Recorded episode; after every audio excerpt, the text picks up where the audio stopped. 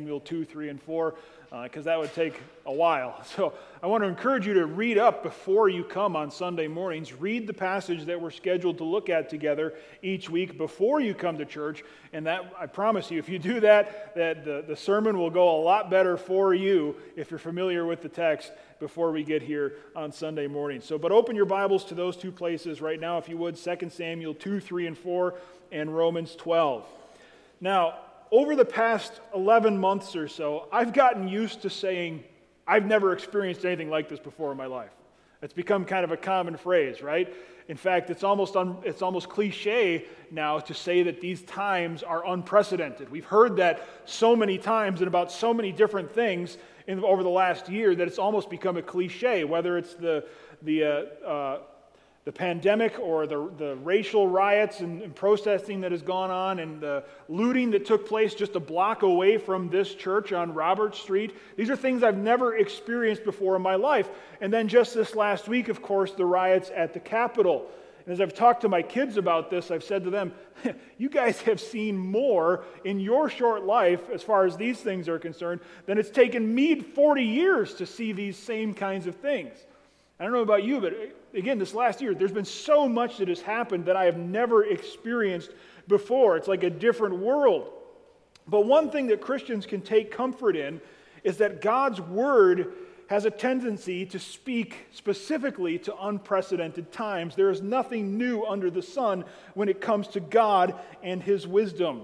Maybe you and I haven't seen anything like this last year, but you can bet that God certainly has, and He has spoken about it and prepared us for it through His Word. God's Word has an ability to speak to those unprecedented moments. Now, I wrote this sermon that I'm about to deliver to you more than a month ago. I had no idea any of what happened this last week was going to happen.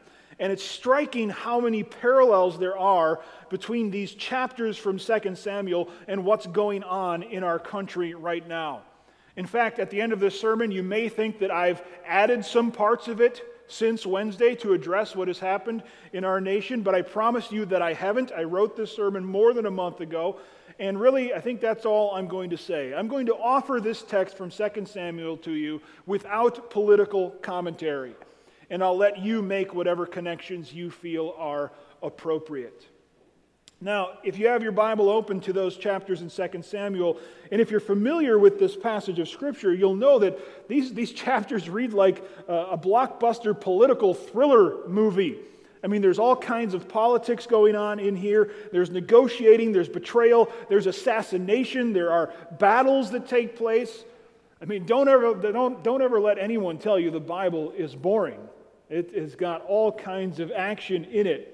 Now, again, because of the length, we can't just possibly get to all that's going on in these chapters this morning. We're going to kind of skim the surface and we're going to take it as a big chunk because it tells a single story. And with any political thriller that you might read or watch in a movie, there's a cast of characters, and there is in this story too in 2 Samuel. First, of course, we have David, the newly anointed king of Israel, actually, I should say of Judah. He's anointed a king by the people of Judah in the opening verses of chapter 2. And that's significant because Judah is the largest tribe in Israel. And there are, of course, 11 other tribes in Israel who have not anointed David king. Rather, they have anointed David's rival, a man named Ishbosheth, which is a fun word, to, a fun name to say, Ishbosheth. And you parents who might be expecting a baby boy, you could that, that name is available for your baby boy, Ishbosheth. Not a very popular one, though. Um, and you would expect that Ishbosheth would become king because when the king dies, King Saul, his son and heir, assumes the throne. And Ishbosheth is the one that the rest of Israel decides to make king because he is Saul's son. So there's obviously a bit of tension here between Judah Israel's largest tribe, and the rest of Israel in that they don't agree about who should be king. So, David and Ishbosheth are two of the main characters as kings of their representative territories, but there are more characters because Ishbosheth was kind of just a figurehead. There was a puppet master, a man behind the curtain pulling his strings, and that man was named Abner. Abner was the general of King Saul's army and also Saul's personal bodyguard. And when Saul died, Abner continued his control over the military and became the closest advisor to Ishbosheth, Saul's son. So close, in fact, that it wasn't really Ishbosheth who was ruling over Israel, but Abner making all the decisions. And pretty much every decision Abner made, he made with his own best interests in mind. In other words, Abner didn't really care about what was best for Ishbosheth or even for Israel. Abner mostly cared about what was best for Abner. And Abner had a counterpart on David's side, although not to the same extent. David had military men on his side as well. And like Abner, they were mostly only concerned for their own interests. There is Joab. You're going to read about him today. Joab was David's nephew and was one of his high up military advisors. And Joab had two brothers named Asahel and Abishai. And these three nephews of David, they didn't pull uh, David's strings like Abner pulled Ishbosheth's, but they were hot headed and proud, and you can probably guess where that's going to lead them. So, those are your main characters in this political drama that we see unfolding in 2 Samuel chapter 2 through 4. But before we get into the intrigue of these chapters, I want to start in the New Testament, in that passage from Romans 12. So if you have your Bible open there, flip there for just a second. And we read some of these verses earlier, but here's the entire passage from Romans 12, starting with verse 14. Paul says, Bless those who persecute you, bless and do not curse them. Rejoice with those who rejoice, weep with those who weep. Live in harmony with one another. Do not be haughty, but associate with the lowly. Never be wise in your own sight. Repay no one evil for evil, but give thought to do what is honorable in the sight of all. If possible, so far as it depends on you, live peaceably with all. Beloved, never avenge yourselves, but leave it to the wrath of God. For it is written, Vengeance is mine, I will repay, says the Lord. To the contrary, if your enemy is hungry, feed him. If he is thirsty, give him something to drink, for by so doing you will heap burning coals on his head. Do not be overcome by evil, but overcome evil with good. So, what Paul lays out here in Romans 12 is the standard for how God's people are to interact with one another and treat one another. Bless those who persecute you. That's an echo of something Jesus said. Live in harmony. Don't repay evil for evil. Do what is honorable. Do the things that make for peace as much as you possibly can. Don't take revenge. Trust God to do what is right. In fact, rather than go against your enemy, show him kindness, Paul says. Feed him, give him something to drink. Don't use sin to get your way, but rather overcome evil with good. And the reason I wanted to start with these verses is that this narrative from 2 Samuel 2 to 4 is a perfect example of what happens either if you heed these words from Romans 12 or if you completely disregard them and just go your own way. That is, in these chapters, we see what happens when we repay evil for evil. We see what happens if we don't seek to live in peace with others. We see what happens when we are consumed with revenge. We see what happens if we don't seek to live in harmony with others. So, we're going to break this story from 2 Samuel down according to this foundation of how God's people are to live with one another that we see in Romans 12. Now, as we've already, already stated, David is finally anointed king. So, if you've got your finger in your Bible again, go back to 2 Samuel chapter 2. Keep that other finger in Romans 12. We'll be back there. But 2 Samuel chapter 2 verse 4 it says the men of Judah came and there they anointed David king over the house of Judah. Now David had already been anointed king over the house of Judah or excuse me by uh, a judge, a judge Samuel of course years earlier, but now this is a public and official anointing as king. But again, he's, he's not king over all of Israel yet, just Judah. The rest of Israel had submitted to Ishbosheth as king. Now, as the king in Judah, David could have gathered all of, Israel, of, Judah's military might and gone against Ishbosheth and the rest of Israel. He certainly had the military and strategic experience to be able to do that. And the tribe of Judah was the largest tribe in Israel, so there's a good chance that David could have won if he had tried to take a violent and more military approach to this problem. And if I had been David, I think that's probably what I would have done. Right? After all, God promised me to be the king of Israel decades before, and now the throne is so close that I can almost taste it. Why not just finish the job and take control? That's probably would have been my thought if I were David. But look back again at Romans 12, verse 16. Paul says, Live in harmony with one another. Do not be haughty, but associate with the lowly. Never be wise in your own sight. Now, David could have made a mad dash for the throne, but if he did, there would be two problems. First, he'd be taking the situation into his own hands. Remember, God promised to make David king years earlier, decades earlier even, and so far, God was keeping up his end of the promise. For David to then take matters into his own hands would be a sign that he didn't trust God to fulfill that promise, so he'd have to do it himself.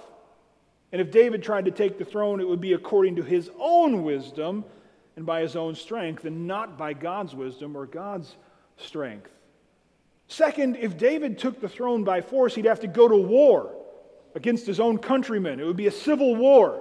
He'd be fighting against his own relatives. Now, how could a prospective king hope to rule justly if he has to become king by force? How could his kingdom ever hope to live in harmony with him as king? So, David decides to heed Paul's words in Romans 12 to live in harmony with others and to not be wise in his own sight, even when it comes to his rival, Ishbosheth, the king of Israel. So, what does David do? He doesn't gather up the army and go to war. He waits and he trusts.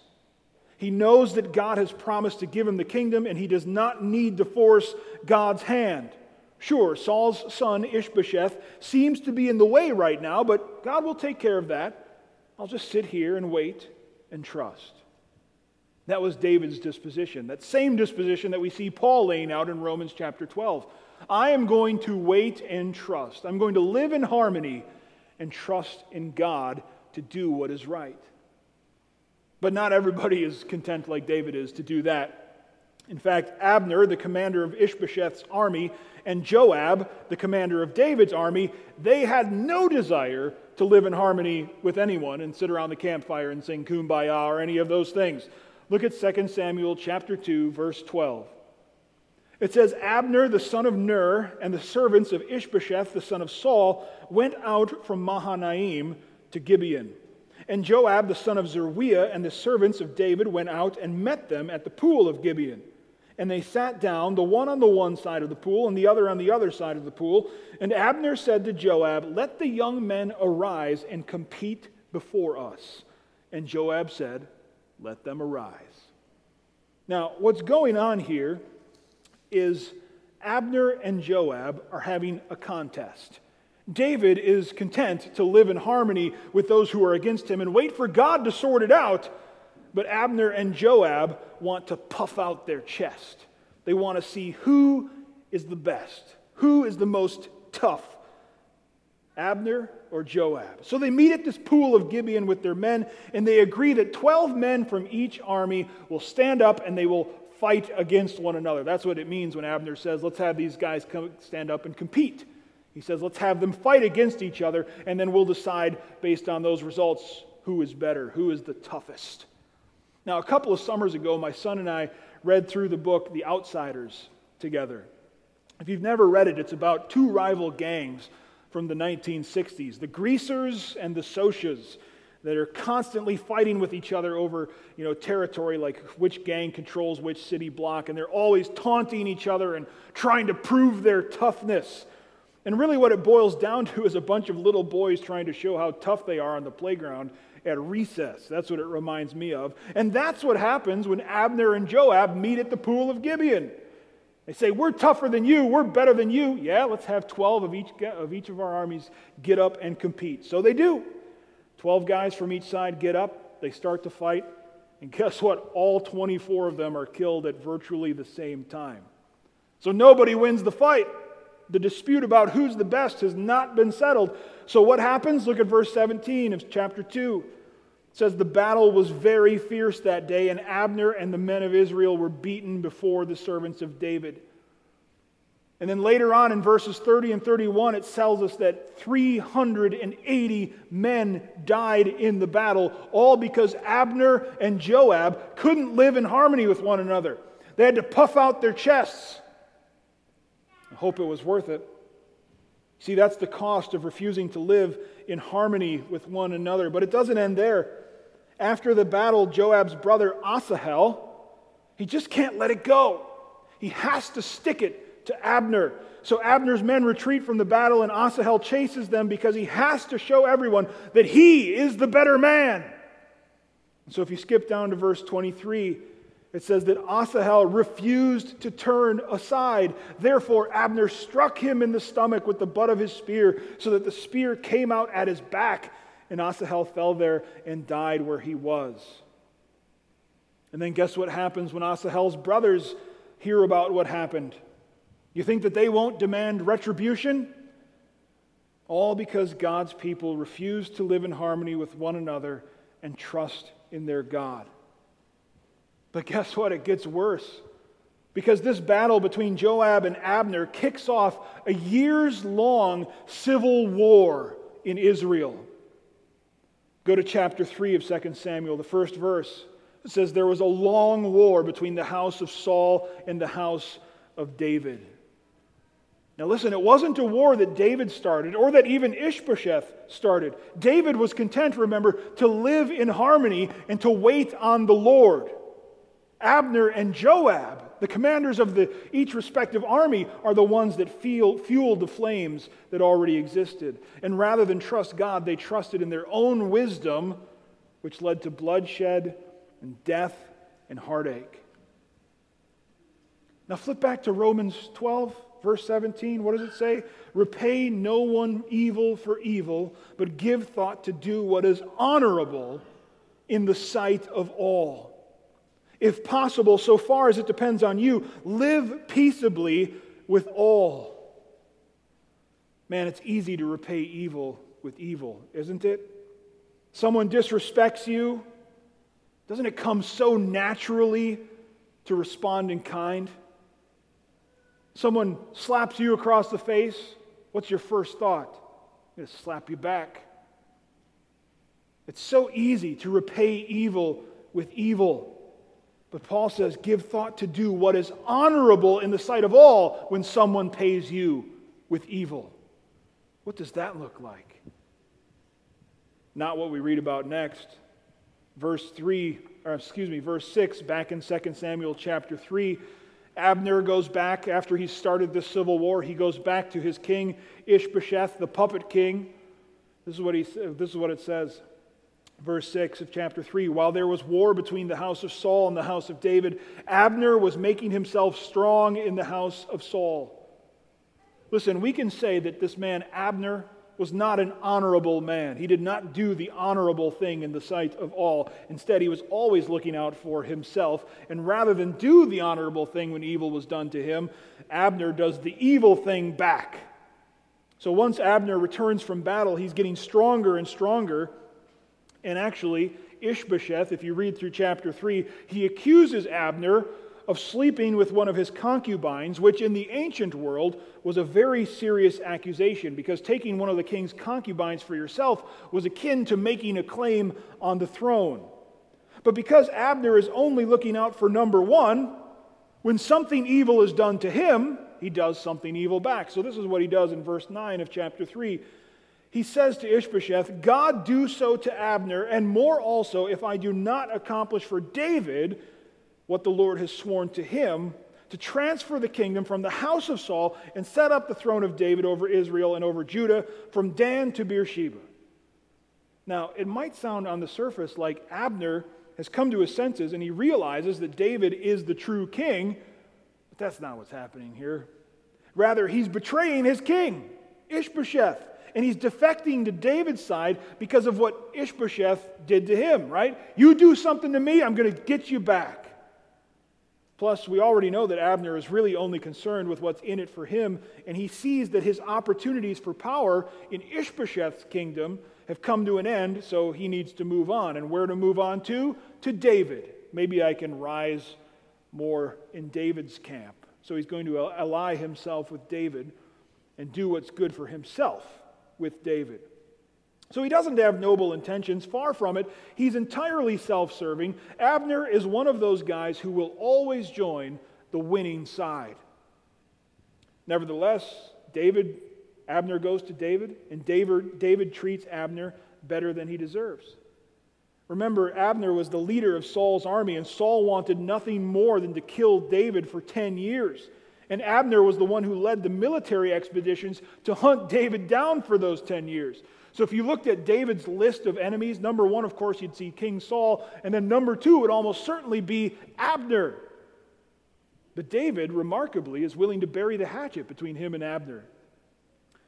Go back to Romans 12 for a second because we see what David does. Romans 12, verse 20, Paul says, To the contrary, if your enemy is hungry, feed him. If he is thirsty, give him something to drink, for by so doing you will heap burning coals on his head. So Abner, one of David's greatest enemies, comes to David, and David does not take revenge on Abner for hunting him down and trying to kill him for 10 years. Instead, David buries the hatchet, and he welcomes Abner, knowing that God could use Abner to fulfill his promise to him to give him the kingdom. Look at now back to 2 Samuel 3 in verse 20. Look what Abner says to David. It says, When Abner came with 20 men to David at Hebron, David made a feast for Abner and the men who were with him. And Abner said to David, I will arise and go and will gather all Israel to my lord the king, that they may make a covenant with you, and that you may reign over all that your heart desires.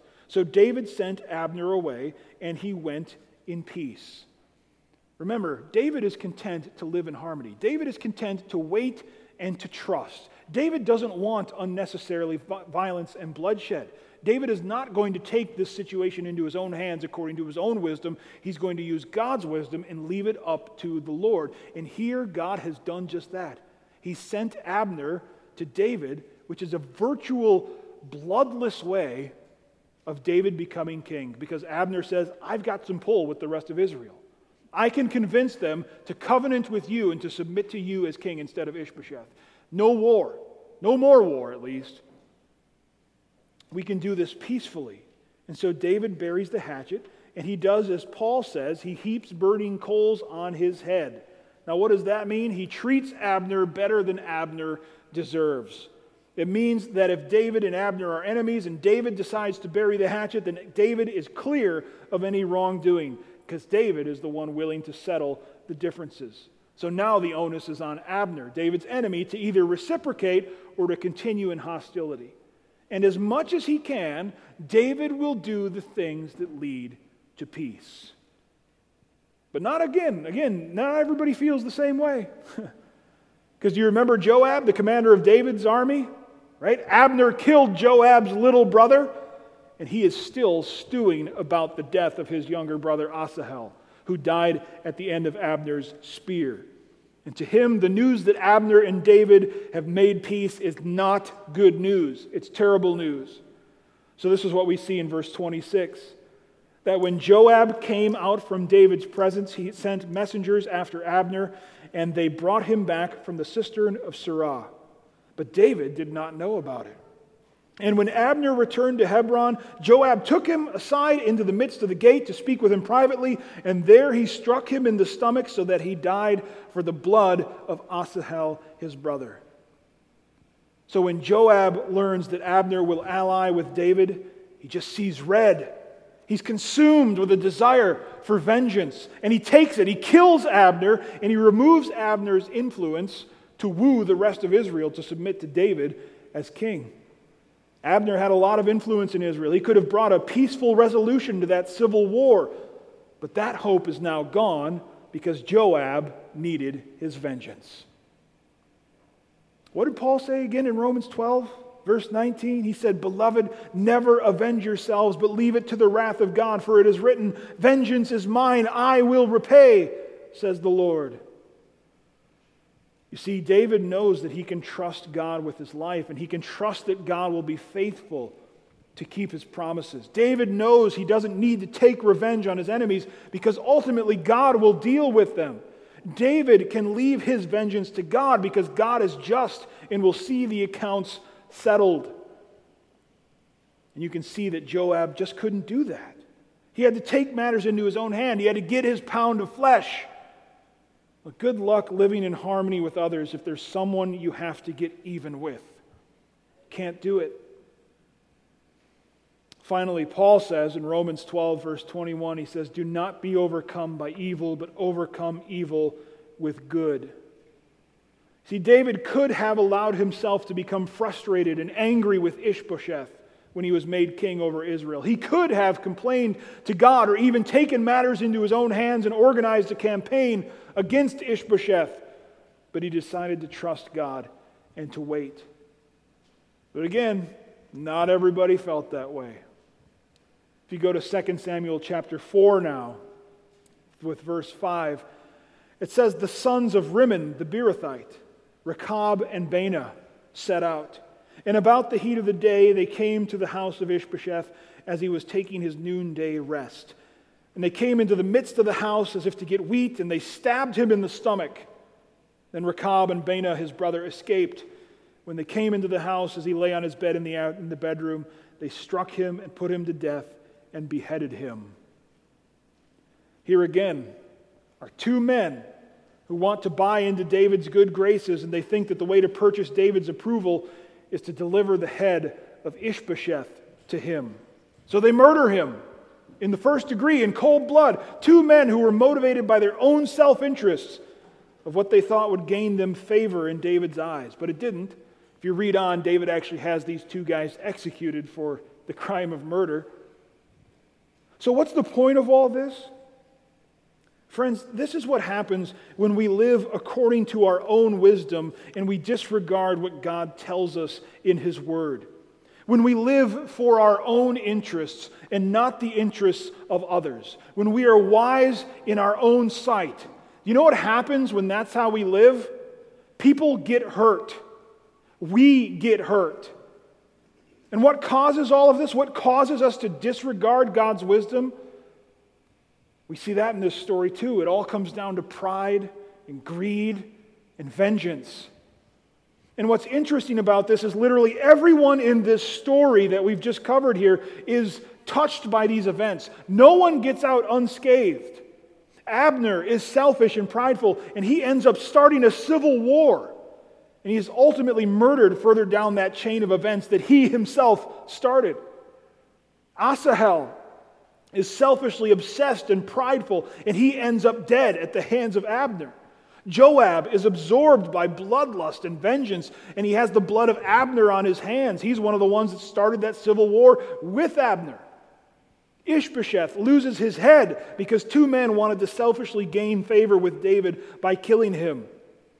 Even David, who by far was the most righteous character in this story, feels the effects of the pride and greed and vengeance of everyone else. He loses a nephew and an ally in Abner at the hands of Joab. Life is a mess when we act out of selfishness and pride and envy and vengeance. Friends, God has a better way. His way. And there is no greater example of this, of course, than Jesus. Jesus came to bless those who persecuted him, not to curse them. He came to live in harmony with everyone. Jesus was never wise in his own sight, but constantly deferred to the will of God, the wisdom of God. Jesus never repaid evil for evil, even when he was being nailed to a cross. Jesus could have called down legions of angels to take vengeance on his enemies, but he trusted in God for that. He knew that that was not his role. Jesus is the example of how we are not overcome by evil, but instead we overcome evil with good. Now, some questions for you to ponder. How would our lives and relationships change if we followed Jesus' example? How would our politics and our public discourse change? How would Abner's life have been different if he followed Jesus' example? How would your marriage be different if you followed his example? Your home, your relationship with your kids. Now, I said at the outset of this message that I'm not going to make any specific connections to any current events of this past week. But I will say this if you see all the parallels of what we just covered in these chapters to the things that have happened in the last year, and more specifically in the last week, if you see those parallels and you come away from that thinking, yeah, you know, the problem here is Trump, or the problem here is the Democrats, or the problem here is the Republicans, if that's what you come away thinking, you have missed it. The problem isn't with them, the problem is with us. Whatever tribe you're in, the problem is with you. Because none of us are doing exceedingly well at conducting ourselves according to this pattern in Romans 12. Instead, you know what we're good at? We're good at blaming others, we're good at trumpeting our own side, and we're good at pointing the finger without ever even looking at ourselves. And I'm saying that to you. Whatever side of the aisle you're on and whatever tribe you're in, the problem is with you and it's with me.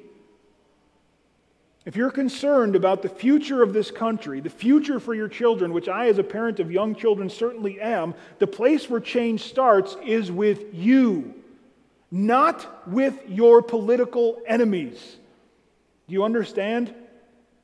You can't sit here and expect them to submit to you when you have absolutely no intention or interest of submitting to anyone or anything else. The problem is with you. The change starts with you. Think of Joab and Abner and Abishai. Any one of those guys could have brought peace to that situation through changing themselves, to acting differently than they did, uh, to putting aside their pride and their greed. But instead, what did they do? They pointed their fingers and they said, I'm better than you. And if you mess with me, I'm messing with you. That's what every single one of these people in this story just did. And we, for whatever reason, we expect change to come when the other people change, right? They're the ones that need to change. God's word says differently. The problem is with you. You are the one that needs to change, no matter where you are politically. You are the one that needs to overcome evil with good. You are the one that needs to do whatever you can to live peaceably with all. You are the one who needs to not avenge yourself and leave it to the wrath of God. You are the one who needs to live like Jesus. The problem is not them, folks, it is us. Because again, look what look where all of this got Abner and Joab and Abishai and the others. It got them a coffin in most of the cases in here. Look where it's getting us. Even if you believe your side is right, folks, peace starts with you. It starts with me. We are the ones who are called to set the example and to follow the example of our Lord Jesus. Let's agree to do that. Let's pray. Our Father God, as we've already prayed this morning, we pray yet again, Lord, we are sinful people. And God, even those of us in your church whom you have saved, we still struggle with sin. And Lord, we're surrounded by a culture that is in a world that is full of lies, that is constantly pulling us in every direction, is tempting us to think this and believe that, and to, to demonize people, to think the worst about people. Lord, none of those things are in alignment with your word. God, as we think about the events of our nation and the events that are happening around us. Help us to filter them through your word. Help us to use your word to gauge our own response, to gauge even our next action today and tomorrow. Lord, help us to be the ones who do whatever we can to live in peace. Lord, help us to be the ones who are known for feeding and giving water to our enemies. Lord, help us to be the ones to, who respond to evil with good so that that evil is overcome. Lord Jesus, help us to follow your example. Give us a mind that is like your mind. Lord, so that we might live out your will. We might be the peacemakers, the ones who bring peace to our situations. And Lord, we ask for repentance, for a spirit of repentance for those of us who have sinned, those of us who struggle with these temptations and these desires, who struggle with pride. Lord, those of us who are tempted to get revenge, even on a minor thing or in a minor way. Lord, those who are tempted, like me, to point the finger and say, the problem is with them. Lord, help me to see my own sin. Help me to see all the ways that I fall short. Help me to see the myriad ways in which I am not like Jesus. And Holy Spirit, help me to change. Help me to change my mind. Lord, you've changed my heart. Help me to live according to what you have done inside me so that I might be a peacemaker. I might be a vessel of the gospel in this world. Lord, grant us that repentance and that faith. Lord, grant our nation repentance, not so that political situations get better or that things happen to go the way of the tribe I'm in, but Lord, so that people would come to know you, so that people would be saved. God, break our hearts with everything that's gone on in this world over the last year. Break our hearts and let us see how much the world needs the gospel and let it motivate us to be faithful preachers, to get to work to start to declare your word and your gospel to this world that is dying around us. Lord, there is only one path to life, and it's through you. May we come to see that more clearly than we ever have, and may we recommit ourselves to faithfulness to your mission in this world. Would you empower us to this end? We ask in Jesus' name. Amen.